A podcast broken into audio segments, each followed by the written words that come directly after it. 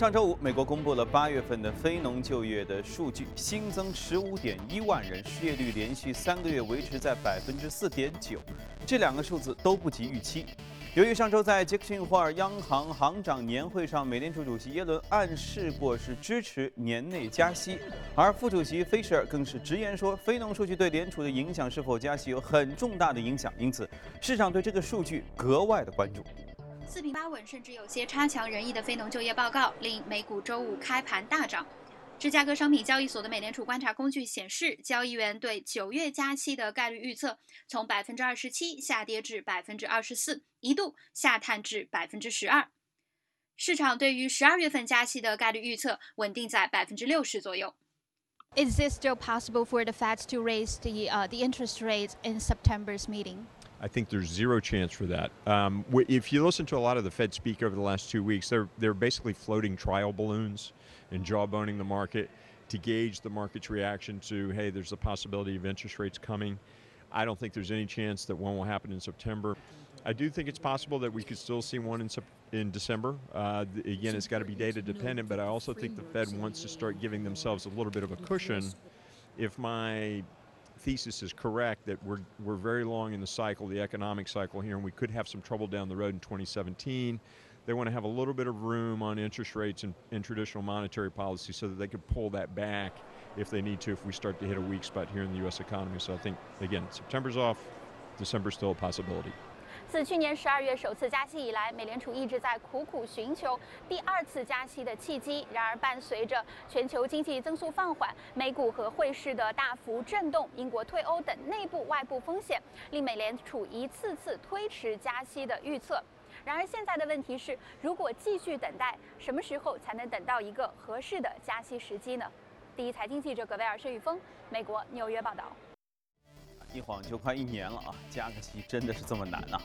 再来看一下英国，尽管近期经济数据表明英国退欧的影响没有预期当中严重，但是英国首相特蕾莎梅仍然表示，公投的结果会给英国带来艰难时刻。不过呢，他表示并没有将里斯本条约第五十条永久性的搁置，退出欧盟使英国不仅能够控制移民问题，也能够更好地达成贸易协定。此前公布的英国八月制造业 PMI 是五十三点三，这是远超预期的，环比增长也跻身了近二十五年来的最强劲的行列。英镑对美元闻讯又大涨了百分之零点八。好，再来看一下日本的情况。彭博社最新公布的调查结果显示，业内的券商分析师预计，日本央行下一步将会考虑加大企业债券的购买量。调查指出，日本央行在九月二十号到二十一号的政策会议之前，正在审议其政策货币政策的计划。而此时，市场对于日本央行增购企业债的预期呢，在升温。当地券商表示，日本央行可能会收购企业债的期限从目前的三年扩展到十年左右。日本央行行长黑田东彦八号时八月的时候曾经表示过，日本企业增加长期债券的发行是负利率激发债券需求的一种体现。再看一下石油市场方面，沙特阿拉伯外交大臣朱拜尔日前表示，对于产油国能够就产量达成一致感到乐观。石油输出国组织成员在出席九月二十六到二十八号的国际能源论坛间隙呢，会举行非正式的会议，预计将会寻求重启全球原油冻产的协议的磋商。沙特能源大臣法利赫稍早就表示过，该国不会把产量提高到产能的水平，而从而让市场供应大幅度的泛滥。他强调，尽管油价在下挫，加上全球经济增速的下滑，但是沙特并不担心全球需求。好看完宏观方面数据，来关注一下隔夜美股收盘之后的表现。非农就业数据不及预期，让美股一片大涨。道琼斯指数上涨百分之零点三九，幺八四九幺点九六；纳指是上涨了百分之零点四三，五二四九点九零；标普也上涨百分之零点四二，二幺七九点九八。要知道，上个月他们涨得可真是不少啊！好，接着我们接着来和嘉宾一起聊一聊关于接下来这个事儿该怎么走了。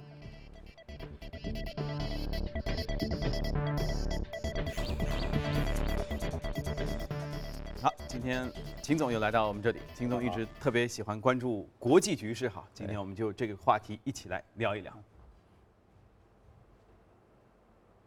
好，这个确实周末呢，G20 盛会啊，这个新闻太多太多了，有天冲淡了上周五晚间这个八点半的时候公布的这个非农就业数据带给我们的影响啊，我们就从那个话题慢慢说起吧。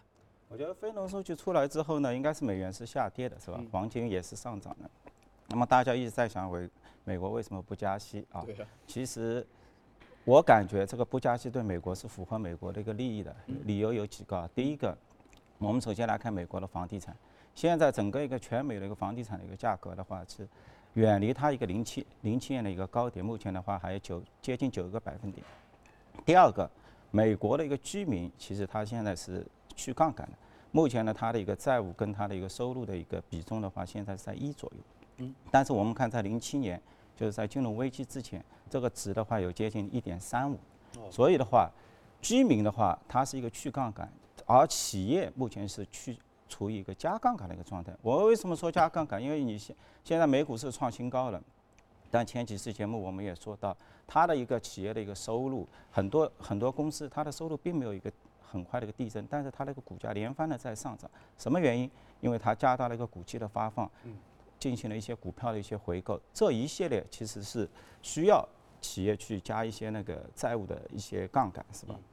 所以呢，我感觉在现有的这个状况下的话，加息其实并不是很符合这个美国的利益，因为美国的经济现在还是可相当可以的。你看它的一个失业率现在只有四点将近四点九，对。那么离开它金融危机期间最低点四点四的百分比四点四，也仅高了百分之零点五，所以还是相当不错的这个情况，是吧？所以九月这事儿估计就像前面我们格威尔采访的时候您说零，我他觉得九月肯定没戏，是吧？这就看十二月。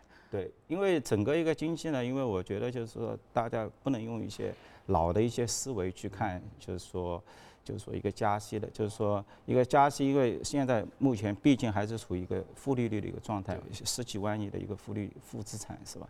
那现在贸然去加息，因为现在你美股股市走得蛮好的，房地产也没有泡沫，居民他也处在一个比较和谐的一个去杠杆的一个状态，他没有必要在这个时候去贸然的去加息去降温是吧？嗯，OK。夏天呢是美国股市传统的一个假期，但是今年股市啊显得安静的有些过头了。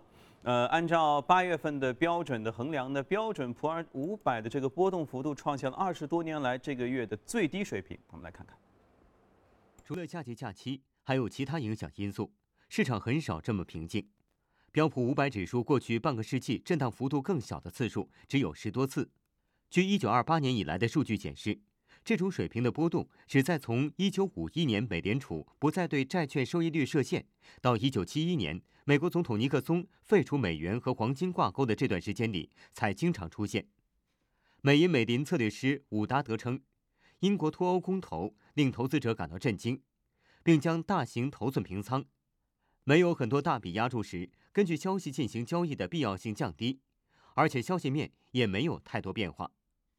花旗集团信贷策略负责人称，一切都显得扭曲和不自然。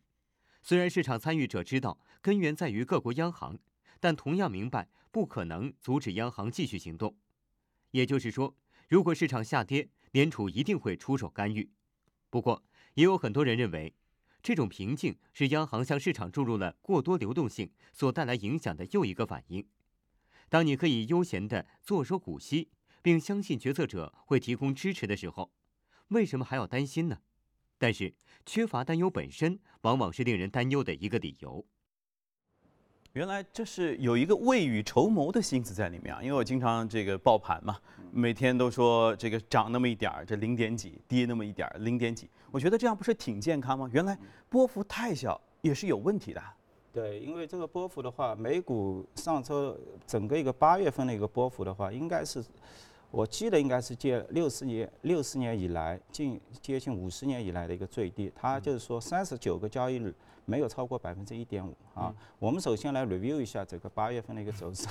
这个八月份的话，我们看到整个一个市场的话，下跌的一些板块反而是今年上涨比较多的，比如说黄金跟钢铁啊，这这个金属采矿是采访。但是呢，我们也看到在八月份里面呢，有一个券商板块啊，包括投投行的。这个板块上涨了百分之十，我因为我觉得今年包括整个美股，它的一个金融板块始终没有一个大幅度一个上涨。但是我们要知道，金融板块在它标普五百整个一个八千六百亿美金的一个净利润里面，它要占比较接近百分之二二十五，这么一个庞大的一个板块，它不上涨，其实对美股的健康也是不利的。但是我们欣喜的看到，在整个一个券商跟包括一个经济型业务的话，它一些像智能投顾啊，包括像一些。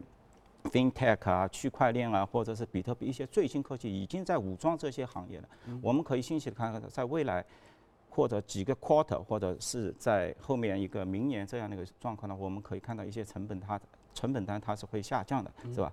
因为毕竟，比如说我们拿高盛举个例子，高盛是一个世界知名的一个投行，但是你看它的一个员工的一个占比，三万多名员工占比当中，仅整个 program 就是科技型人员占到九千五百名。所以现在很难讲高盛是一个传统的一个投资银行，它应该完全是一个科技型的公司。所以如果它是一个科技型公司，那么现在给它的一个九倍的一个 P，P/E 的话，我们要就就要进行一个重新的一个评估，是吧？所以这个我感觉就是八月份的话，我看到这么一个亮点，是吧？整个一个。这个那为什么还说美股要见顶呢？那照这样跟 因为我身高不见顶啊。是的，因为这个美股呢，我们从几个指标来看一下。一个首先就是整个一个美股的它的一个 PBP，包括它的一个 EV 跟 EBITDA 的一些比值，目前的话，它的一个交易的价格的话，基本上也是在历史的一个均价的一倍的一个标差左右附近。嗯。那么稍微有点高，但是呢，你考虑到现在一个十十几万亿的一个负利率，是吧？包括长期负十年期的一个国债只有一点五，那么它一个降低了它的一个长期长期的一个风险收益率，那么这一个应该是可以忍受的。第二个，我们来看整个一个 VIX，刚刚主持人您讲到的，它没有波动，是的，你去看那个 VIX，VIX 的话现在只有百十一点九几。那这个值的话，基本上也是近几十年以来的一个新低的一个位置，是吧？大家就是基本上是没有波动的，就是是吧？一致一致的去看好。第三个呢，我刚刚也讲到了，就是美国自身的一个呃一个基本面的一个状况，是吧？其实它的一个基本面还是相对来说是可以的，无论是从那个就业率啊是。就业率啊，还还是从它的整个一个地产呢，并没有过多的一个泡沫。其实它整个一个市场还是相相对来说比较健康的。但是呢，我觉得就是说，如果大家说有点紧张的话，是吧？是不是要见顶呢？我觉得如果有回调，那么它的回调也不会超过百分之三或者百分之四。就是大家期待了一个百分之十这样一个回调是很难的。我们只要看现在的像美股，今年涨得不错的是高收益债券，这个高收益的债券今年涨幅居然高达百分之十。它的现在的一个收益率的话，也仅比现在的一个无风险收益率高了百分之五五百个基点，而这个五百个基点在历史上，在过去几年的话，完全是一个投资级别的一个债券。现在连高息的垃圾债都要买成这样一个投资级别的债的，你说这个股票你能够指望它有多大的一个跌幅？这是不大切合实际的，是吧？所以，我感觉接下来的话就是啊。是这样啊，对，嗯，也就是说，其实是美股身体太健康了。健康了很久之后，觉得说，哎呀，我这是不是应该生场病啊？否则的话，体内是不是排毒排不掉啊？对，因为我觉得现在的话，其实美国还是一个成长股的一个天下。因为在一个加息的加息的状态的话，我们可以看到价值股，因为价值股的话，它是随着一个价格的一个上涨，那么它会跑出。但是在一个降息的状态，还是成长股。成长股的话，无非就是 Facebook、像那个 Amazon，包括像那个谷歌啊、Microsoft 的是吧？这几几大类公司基本上占据了两点几万亿的一个美金的一个市所以它的一举一动直接影响了美股的下下一波的一个变动，是吧？但是呢，因为这些公司它已经不是传统的科技，它现在也是搭上了人工智能，搭上了无人无人无人驾驶这些绑上了一些最新的一个概念，而这个的话是一个很爆炸性的。你比如说像深圳一收购了那个 ARM，ARM 的话前两天他宣布他说我准备要做一个人脑，我把一百万个芯片把它聚集起来。它的产生的一个功率的话，相当于人脑的百分之一。他跟你说百分之一，其实可能已经百分之五到百分之十了。就是说，这个是一个爆炸性的，是吧？但是呢，我觉得就是说，接下来如果说要回调的话，我我建议有有几个块，一个是苹果，因为苹果这个公司的话，九月份有最新的一个产品要发布，那么它的一举一动直接会影响到市场。目前而言，我们我们知道苹果是一个价值股，因为有什么公司说像苹果一样，其实它是不专用现金的。它的它的，我们去看它的销售应销售款的一个回账时机，包括它的应付款，包括它的一个库存的一个占比，其实它每每天都是占用供应商的一个钱，六十天它占用。第二个，它的应用商两百四四十亿美金一年啊，基基本上是稳定增长。虽然它的 iPhone、iPad 目前是有一定的一个下滑，所以所以说大家对苹果期待很大，所以一旦预期不及不及预期，那么有可能会有下滑。第二个就是特斯拉。因为特斯拉周五已经下跌了，它是一个人气王啊，所以所有的一些，但是呢，因为 Space Space X 它一个发射失败之后，整个特斯拉股价在下滑，它已经跌破两百美金了，所以这个也是一个一个干扰的因素啊。这个可以一起来关注一下，但是总体上，按照金总的想法是，其实它这个可能还比较健康，比想象中大家至少担忧的要健康一些。是。好，来我们看一下隔夜美股的表现，关注一下异动美股榜。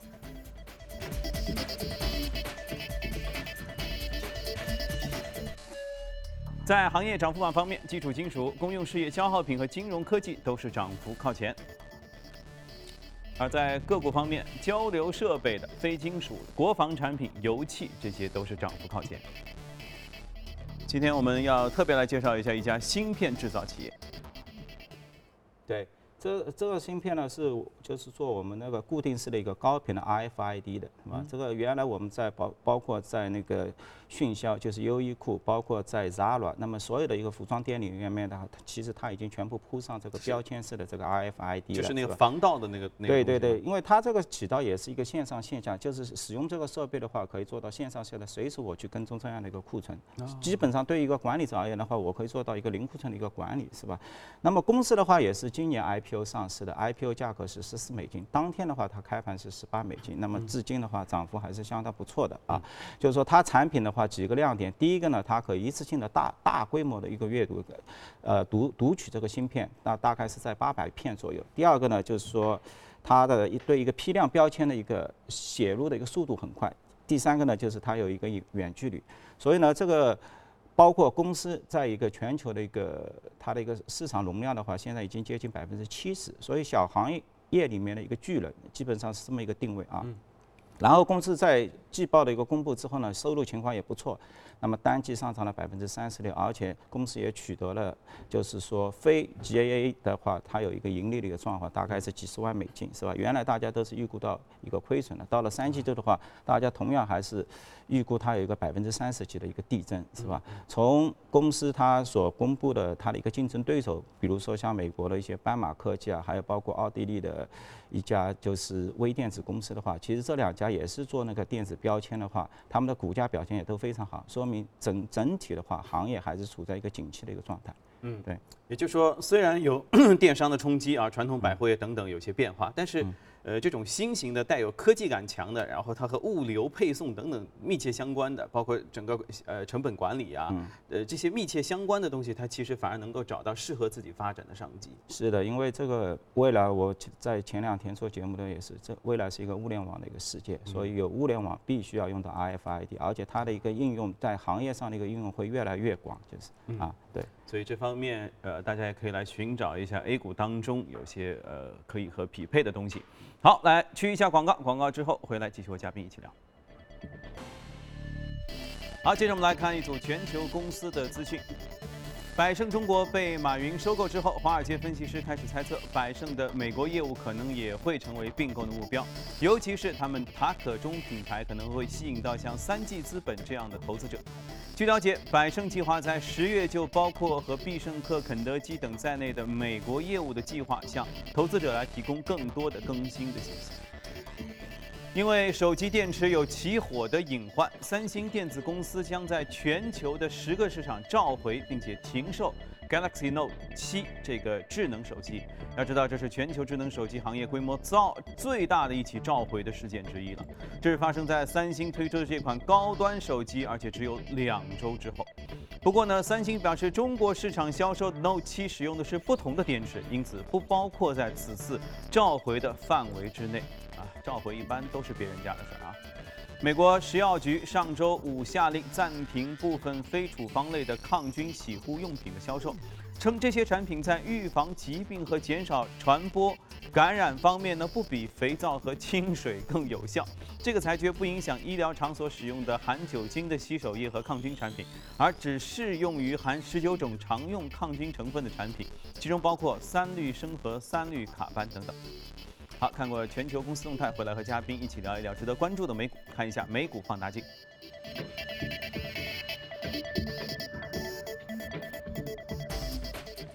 好，首先看到就是这家百盛餐饮啊，传说是马云先生突然想吃肯德基，说去给我买个肯德基，对吧？对，于是公司就被买来了。对，这是阿里跟那个春华啊，他们大概是四点六亿美金。那么按照他的这个入股的这个百分比的话。大概就是估值的话在八十五到一百一十五。百胜因为大家也很熟悉了，来到中国已经接近三十年了，是吧？差不多是而且是中国企业。对中国企业，我觉得它也是越做越年轻啊，并没有说。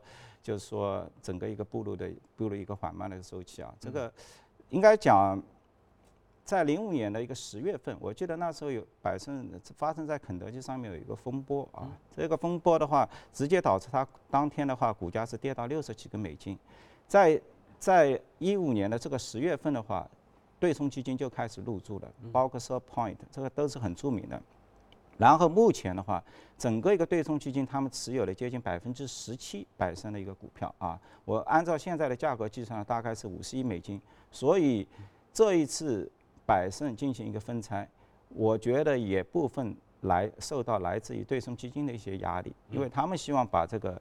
富有前景的一个中国业务，要把它进行一个剥离，是吧？因为我们也知道，现在的话，整个一个百胜，按照现在九十多美金的话，它大概股权的价值的话，在三百五十亿美金，加上它一些负债的话，企业企业价值在四百亿美金。那么它除中国业务的话，大概它的一个 EBITDA 值的话，在十亿美金。然后的话，非非中国业务就是美国本土，包括其他一些区域的话，应该在二十亿美金。但是在进行估值的时候，我们看到。中国业务的话，只给到接近十倍，但是美国业务的话是给到十四倍。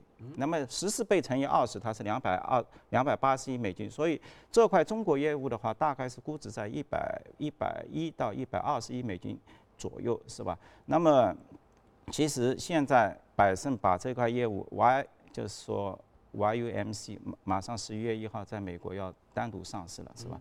那么我相信会引入到更加切合中国的一些资金进去，因为在中国你要做这个这样一个视频，没有一些国资或者是一些背景的话，你很难就是做的非非常的一个太平。所以的话，我觉得未来的话，单独上市的一个百百胜中国。我觉得我是比较看好的，因为有理由有几个啊。第一个最主要的，主要是它能够抓住中国的一个城镇化，包括跟马云合作时候，它一个数字化货币的一个概念，是吧？这个过概念在原来这个百胜中国上面是没有的，是吧？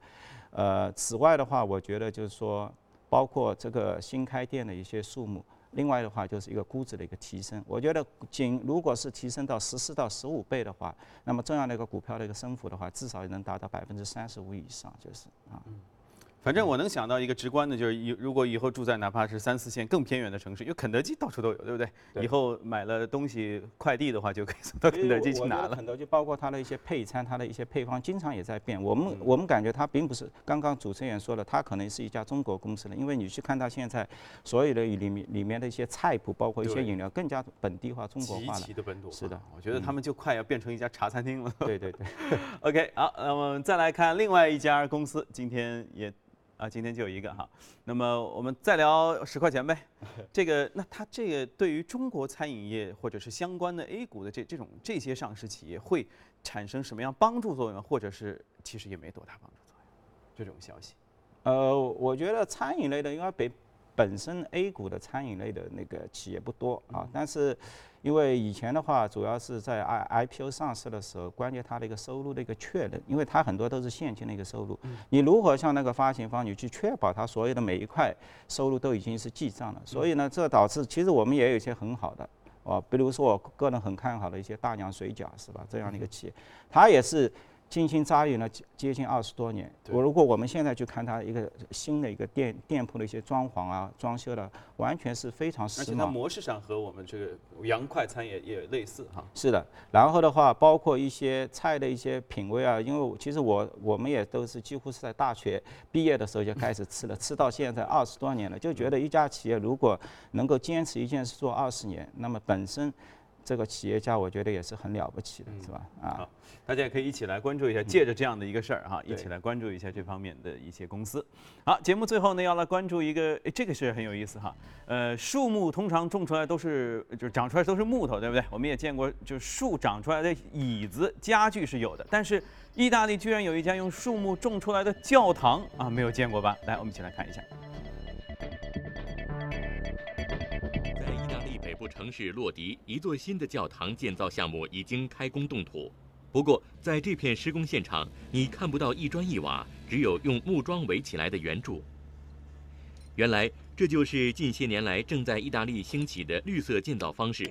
据了解，所有的圆柱内未来将种上栗子树和山地松，它们将充当这座教堂的支柱。约二十年后，等到树木生长成熟，外围起固定作用的木桩将被拆除，而树木顶部的树叶将被弯曲成拱形，教堂的整体框架届时便一目了然。事实上，这座特立独行的树木教堂并非首创。据了解，意大利艺术家朱利亚诺·毛里最早于上世纪八十年代产生了这一构想，并于二零零一年在意大利的瓦尔苏加纳将设想转变成了现实。尽管这位艺术大师已于二零零九年去世，但是他的家人继承了衣钵，最终在朱利亚诺的家乡洛迪修建了这座教堂，实现了他生前的愿望。